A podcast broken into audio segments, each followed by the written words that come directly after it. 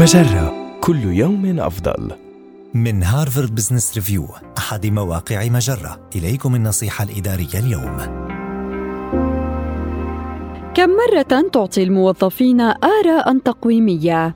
على الرغم من أهمية الآراء التقويمية لتطوير أداء الموظفين، فإن بعض المدراء لا يحبون تقديمها، وهذه مشكلة، لأن الموظفين الذين لا يتلقون آراء تقويمية سيتساءلون بكل تأكيد عن السبب. قد يعتقدون أنهم ما داموا لا يسببون لك مشاكل، فهم على خير ما يرام، لكن الموظفين بحاجة إلى معرفة مستوى أدائهم وإلا دفنوا رؤوسهم في الرمال وابتعدوا عن طريقك بكل بساطة. وهذا لن يساعدهم على تحمل المخاطر أو المبادرة بحل المشاكل. كما قد يخشى الموظفون الذين لا يتلقون آراء تقويمية أنك تعتقد أنهم عاجزون عن التحسن غير أن فرق العمل بحاجة إلى الأمان النفسي لتكون في أفضل حالاتها. ولكي يشعر الموظف بالأمان فلا بد أن يعرف أن مديره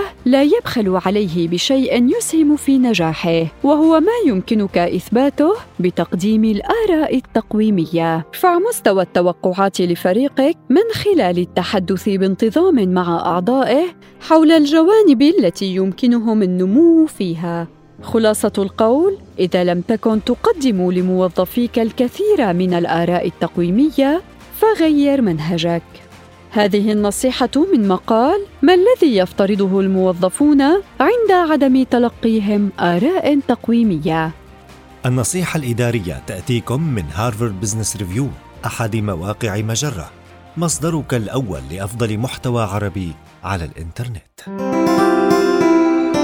مجرة كل يوم أفضل.